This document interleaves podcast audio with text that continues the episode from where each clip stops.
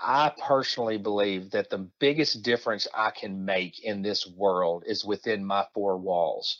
So if I can raise my children in a way that they go out and make the world a better place, then I feel like I've left my mark. Welcome to EECO Ask Why, a podcast that dives into industrial manufacturing topics and spotlights the heroes that keep America running. I'm your host, Chris Granger, and on this podcast, we do not cover the latest features and benefits on products that come to market. Instead, we focus on advice and insight from the top minds of industry because people and ideas will be how America remains number one in manufacturing in the world. So, welcome to EECO Ask Why. Today we have a hero conversation. I'm excited to have Jason Simon, who is a director at AMTEC, joining us. Welcome, Jason. Good morning. How are you, sir? I'm doing good. Looking forward to talking to you, man. Yes, sir. So, uh, if, if I remember, you're in Kentucky, right? Yes, we're in the Owensboro, Kentucky area. All right. Okay. So I'm not that familiar with the state. I, I, we're trying to plan a trip out there. We want to go out to Churchill Downs and check out some things. Go to the Ark that's out there. So where exactly is the Owensboro at? So we're in Western Kentucky. We're on the Ohio River, right there, butted up against Southern Indiana. So as far as Churchill Downs, I don't get to Louisville very often, but we're about an hour and a half west of Louisville. Okay. Uh, very cool. And I just found out I got a buddy from college who lives in Louisville now, so that's the, I got to make a stop there for sure. But I digress. But, but to get us going, man, we love to start these hero conversations with just learning more about your personal journey. So, what could would you share with our listeners? As far as the journey to where I'm at now, I started my I guess you'd say my career in the United States Marine Corps. Many years ago, I was a combat cameraman for the 1st Marine Division combat camera. And from there, when I came back to the civilian world, I got a job at Owensboro Community and Technical College in Owensboro as a cameraman in their public educational access station in Owensboro, Kentucky. And I have been at OCTC for right at 20 years now. Over the course of my work in the television department, I became more and more involved in online training, both developing online training and learning management platforms. So, when the opportunity came up in late 2017 for our division to assume the leadership of AMTEC, it was a natural fit for me to move over onto that project, and the rest is history. Wow, that's awesome. First of all, thank you for your service as a Marine to our country. That that's awesome. Love to talk to You're to very to, welcome. to, yes. to veterans and pretty excited. We had a military to manufacturing focus on Why, so you may enjoy that one. So just good stuff there, and you're definitely uh, in a role there where you're impacting so many people's lives, and you're seeing a lot of stuff too, Jason. I know we we talked a little bit offline, so. What are you seeing as some of the biggest challenges industry has out there in the future? Man, Chris, if you'd asked me this at the beginning of 2020, I'd have had a completely different answer. But with COVID right now, there are challenges out there that I don't even think have been identified yet. From my point of view, working in education and trying to help bridge the gaps between education and industry, we're going to keep bringing up time and time again that massive skill shortage of skilled workers. So there are not enough workers with the the needed skills to be efficient in manufacturing, replacing the people who are walking out the door. And something I know you asked what the challenges in, in industry over the next five years are going to be. Well, I'm going to move over also a little bit and answer that from education point of view, from a career and technical education aspect also, because it directly impacts industry. Is there's also a crisis shortage of skilled instructors in career and technical education right now. And frankly, if we don't have skilled instructors in our schools teaching the workforce of tomorrow, then industry is not going to have the workforce of tomorrow. And what has happened is it's a catch 22. When industry has this massive shortage, supply and demand kicks in and maintenance workers start making more money. And of course, everybody knows how much, how many millions of dollars education teachers make. That's sarcasm, by the way. I, um, I picked it. Yeah. So when, when you have an instructor in, in a career and technical education program that sees those dollar signs again from industry, the temptation is very real to go back into industry. When they go back into industry, and nobody can fault them for that because, again, you have to do what's best for your family. In education, we're left with a gap. Now we don't have anyone to teach the workforce of tomorrow. So, those are the two biggest challenges I see, and they're obviously very connected. So one of the things that I'm working on is trying to, again, we talked about in a, in a, previous recording about bridging that gap and getting industry and education to recognize the unique challenges we are both facing and coming up with solutions. So I'm really focusing on the solution of the CTE instructor shortage and how can industry help play a part in helping their partners in education find those instructors. Yeah, and, and that's something, Jason, I hadn't even considered. I'm always thinking from the manufacturing end, the workforce attrition there, but that's a perspective that may be new to a lot of our listeners on the the education standpoint. You got to have somebody to teach this stuff that knows what they're doing, right? Oh, absolutely. And when a CTE instructor leaves career and technical education and goes back into industry, that's a short term solution for industry with long term problems. Because, yes, you got someone to fill that need, that immediate need, but you don't have anyone filling your needs for the future now.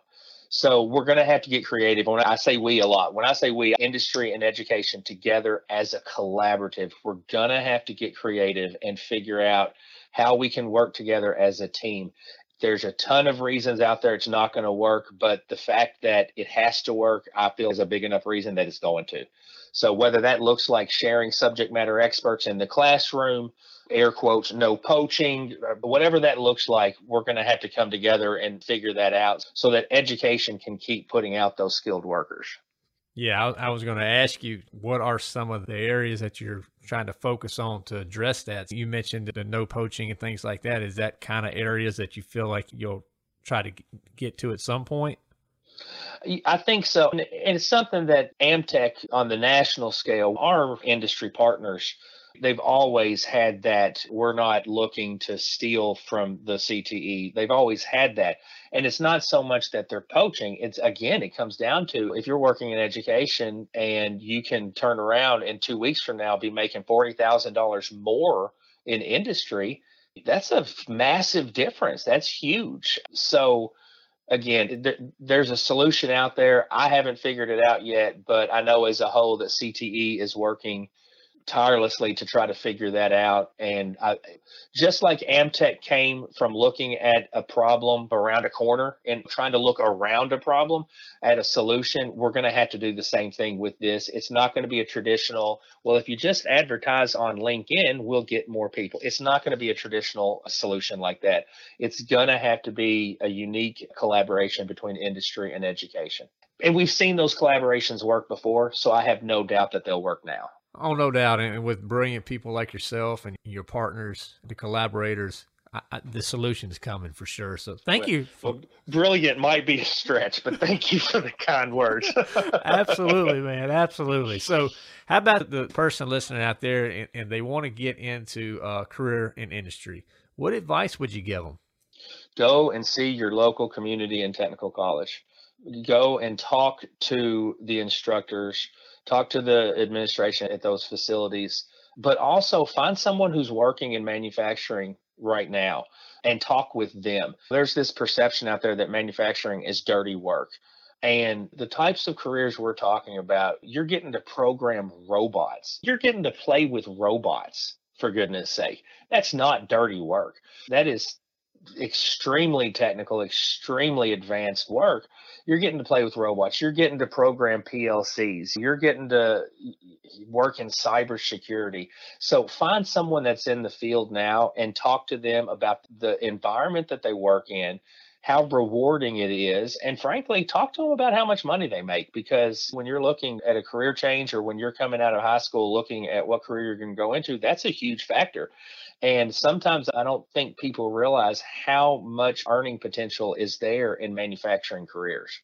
Yeah, it's huge. It really is. And you know, I was just thinking, Jason, too, an opportunity could be working with people like yourself is high school or the, the next generation, show them the industry. If the manufacturing plant will open up for a few hours and maybe do a tour just something to give that exposure to what manufacturing really is versus the perception out there could be a way to address it. I don't know, just something to think about. Yeah, and every year now there's a manufacturing day where facilities across the country they do open the doors and they let people come in. Something that I've seen a lot of schools do over the last couple years is when a student decides to go into a program. I mean, when, when a student in high school senior decides to go to a four year school and play tennis, let's say, they get put in front of a big banner for that school and they get to put a hat on and they get to do a signing day. And everybody makes a really big deal that they picked that college. I have seen a lot of schools doing the same thing with manufacturing and with skilled labor in general, skilled workers in general. So when a high school senior decides to come out and enter into whether it be a FAME program or Skills USA or something along that lines, we need to make a big deal about that because that's important. That that's important in that student's life, and also it's important that other students recognize that's something to be celebrated. Entering into these high skilled jobs, into these high skilled careers, that's something to be celebrated.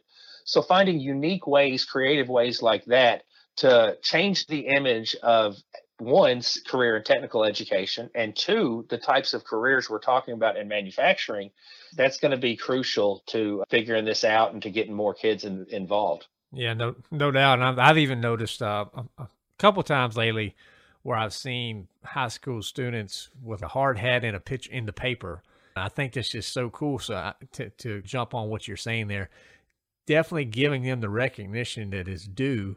Hey i'm taking this path and it's just as cool as, as to your analogy, the, the, tennis path. It's just a different path, but it's still hats off for recognizing that, and it, it is so important. And I want to shift a little bit on you. You're in a really good role as a director there at AMTEC to mentor a lot of people and to really speak into their lives and to help you know guide them in their career paths. How is that working for you? And have you had any mentors that really impacted you? I, I, really have. I've been extremely blessed to have multiple mentors in my life. One of my very er, first mentors was a gentleman by the name of John Hall, and he was my supervisor when I first became an employee at Owensboro Community and Technical College, and he really helped me.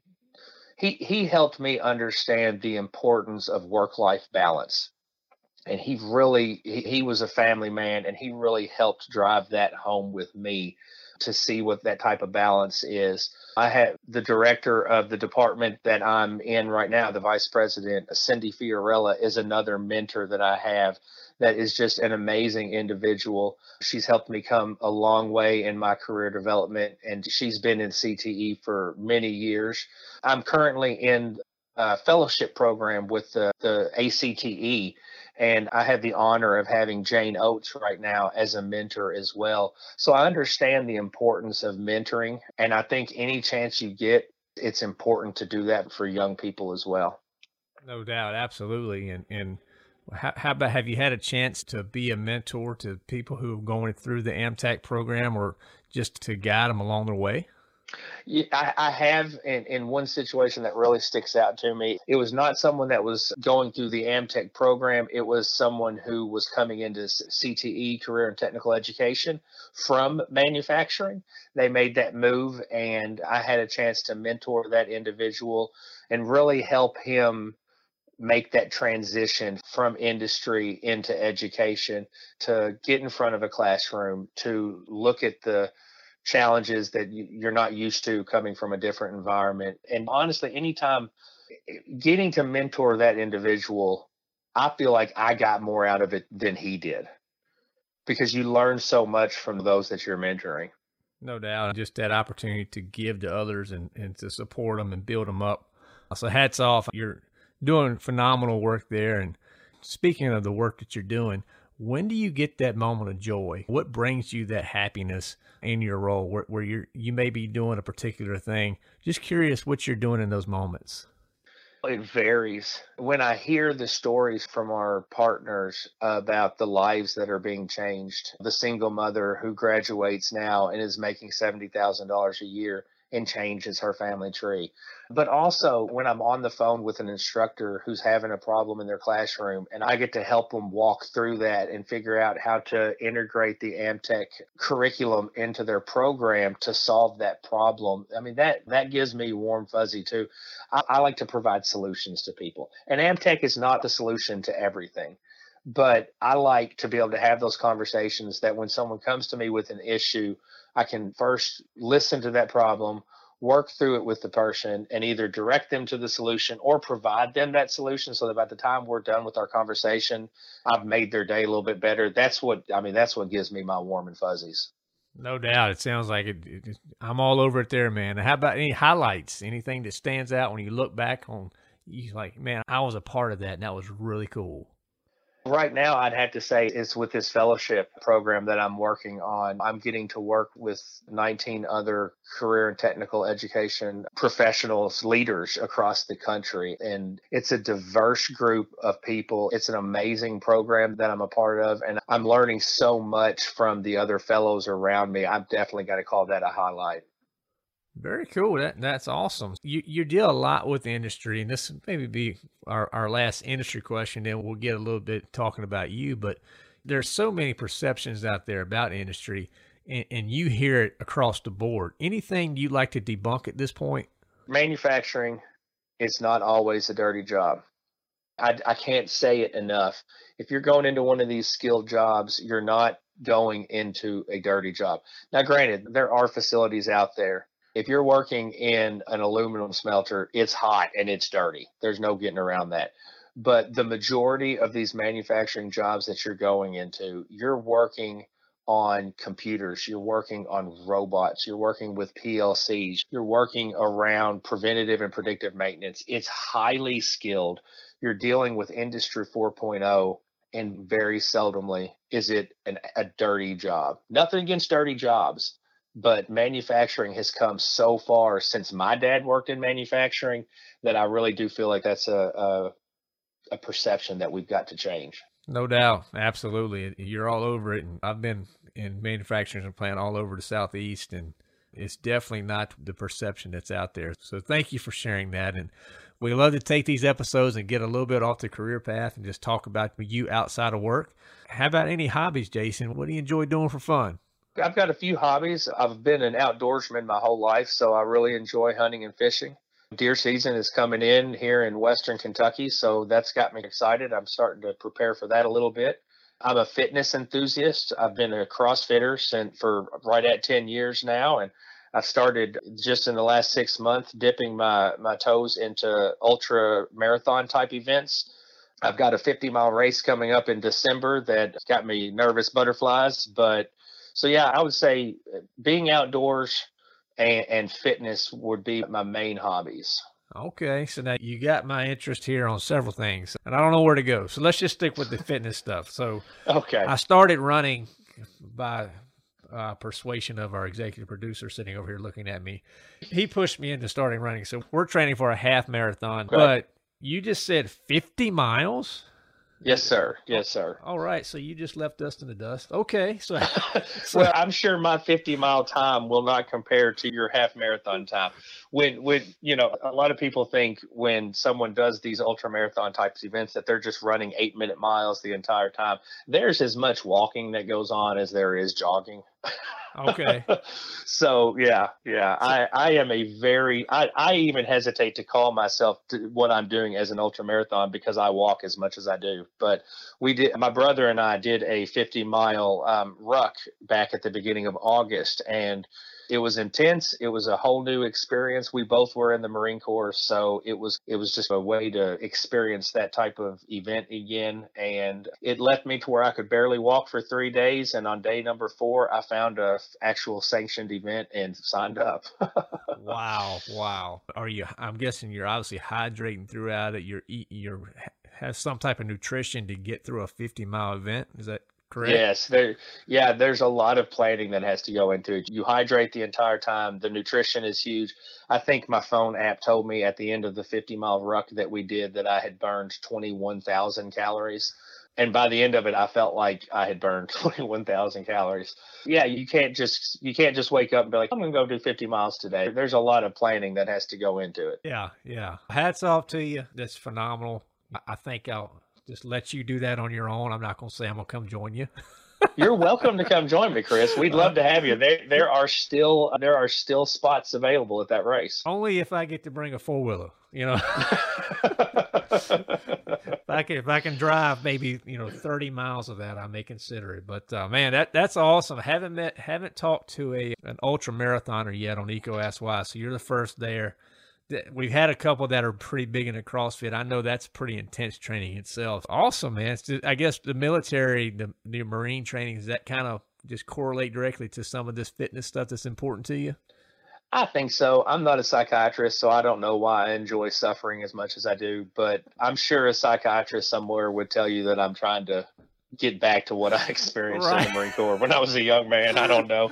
My wife just looks at me and rolls her eyes and just the day the next day when my, my the bottom of my feet is one big blister she just looks at me and tells me she loves me and behind her eyes i can just see her saying yeah but you did do this to yourself so that's right that that's awesome man speaking of your wife we love to hear about family eh, on EECO why and give a chance for our guests to share what they like about their family so anything you like to talk about there Oh, absolutely. I know you, later on I'm going to beat you to the punch. You asked me, what is my why? You're going to ask me that later on. And that is my why. My family is my why. My wife and I have been married. We're coming up on 14 years. We have six children together. We live here in Western Kentucky on a small farm. We, we raise a lot of our own food. We get to let our kids run around and play in the mud, play on the farm, and just enjoy their childhood. And that, yeah, my family is why I do what I do. That is awesome. So what's your what's the age range for your kids? So my oldest is turning 13 in December, and my youngest just turned three about a week ago. Okay, so uh, you know, so you're doing you're raising a lot of your own food, and that's piqued my interest. My wife and I we're starting uh, to plant our own raised bed gardens because we want to do the same thing from vegetables and things like that. What do you got going on out there? So we do about a half acre garden every summer. Initially, when we when my wife and I first got married and we didn't have children, we planted everything that we could grow. But now we're very efficient in what we plant, only in what our family will eat and what we can and freeze for the winter.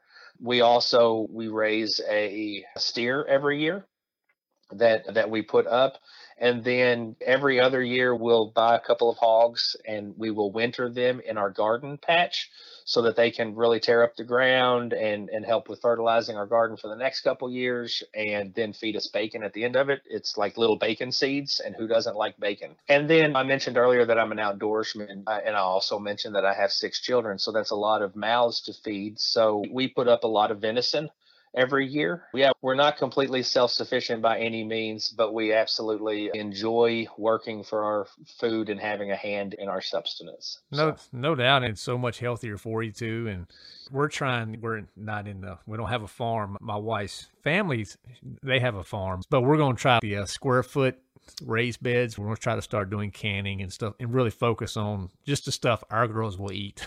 you know, yeah, that's awesome. Yeah. yeah. there's something about food that you raise yourself. It just tastes better, and that could be completely and utterly in my mind, but it just tastes oh, better. Oh, it's not because like we'll go to her family and we'll bring back canned carrots or green beans, things like that, and it is it's just ten times better than what you get at the store, even if you buy the organic stuff. And yeah. you know, no no offense, but it just tastes better. So. That's that's awesome, man. I have to. I need to make a trip to Kentucky and see what you got going on there. It sounds like a lot of fun. Well, you're welcome to come check it out. We'd love to have you. Cool. How about are there any podcasts, videos, books, things like that that you enjoy that you, that you would recommend to our listeners that, that they should check out? I listen to a lot of podcasts actually. I'm not sure how beneficial it would be for the listeners, but I guess since I'm on a podcast, I have to share a little bit. Selectively listen to Joe Rogan's podcast from time to time. My wife and I are big Dave Ramsey followers. We listen to the Dave Ramsey podcast quite a bit. There's a few spiritual uh, Catholic podcasts that I listen to. One that I've been listening to for probably 15 years is Catholic in a Small Town. Our families have been raised right next to each other on that one. So those are the ones that I, I listen to most regularly. As far as books, I'm constantly looking for books to to improve, you know, myself. I, I would say my favorite author is Ryan Holiday. He wrote The Obstacle is the Way, and that book that was a life changing book for me, and I've read every book he's written since. And then I just, I've always, since I was 13 years old, I've been a Stephen King fanatic. So if Stephen King says anything, I have read it. Okay, very cool. We'll, we'll put a few links out there for our listeners for some of these resources to get. One thing you may enjoy, Jason, I'm actually a financial coach master training. I went through that Ramsey training. Awesome. So, yes. Uh, I have a small on the side. It's more of a ministry that I try to help with people. I just finished coordinating my first FPU class, and we, we that's had, awesome. Had a lot of fun with that. So we'll have to take that offline. That's a, definitely one of my passions as well. When you were talking earlier about changing your family tree and debt free. I was like, this guy's a Ramsey fan here. I just I could just tell it. So yeah, I used all the key words. Yeah, I know. I, I, have drank the Kool Aid for sure. I drank the Kool Aid too, man. I, I drink it every day. It's one of it's one of my go to podcasts that I listen to regularly, and uh, I have some other ones as well. But this is all about you. So we love to wrap up, and you've already mentioned it. But the, the why. What is your passion? What drives you, Jason? Um, it, my my children drive me trying to make the world that they're going into a better place. And that that's what drives me. I, I firmly believe i have nothing against people who are just hugely active in politics and in, in other areas but i personally believe that the biggest difference i can make in this world is within my four walls. So if i can raise my children in a way that they go out and make the world a better place then i feel like i've left my mark and that's what me and my wife try to do. So yeah, my kids, they're my why. Every day I get up. That's what that's why I get up. Man, that is awesome. That's a wonderful answer. I know that you're laying such a solid foundation for those kids. So hats off to you. Sounds like you had just a wonderful situation going in Kentucky. Best of luck to you in the future at AMTEC and wherever your career takes you. And I can't thank you enough for being a guest on EECO Ask Why. Thank you, Chris. I really appreciate it. I hope your listeners got something out of this today. And, and I've been telling your producer all morning that if I sound stupid, just to hit that delete key. So the offer is still on the table. no, it's all good, man. You were great. So thank you again. All right. Thanks. Have a great day. Thank you for listening to EECO Ask Why. This show is supported ad-free by Electrical Equipment Company. EECO is redefining the expectations of an electrical distributor by placing people and ideas before products. Please subscribe and share with your colleagues and friends. Also leave comments, feedback, and any new topics that you would like to hear. To learn more or to share your insights, visit eecoaskwhy.com. That's E-E-C-O-A-S-K-S-W-H-Y.com.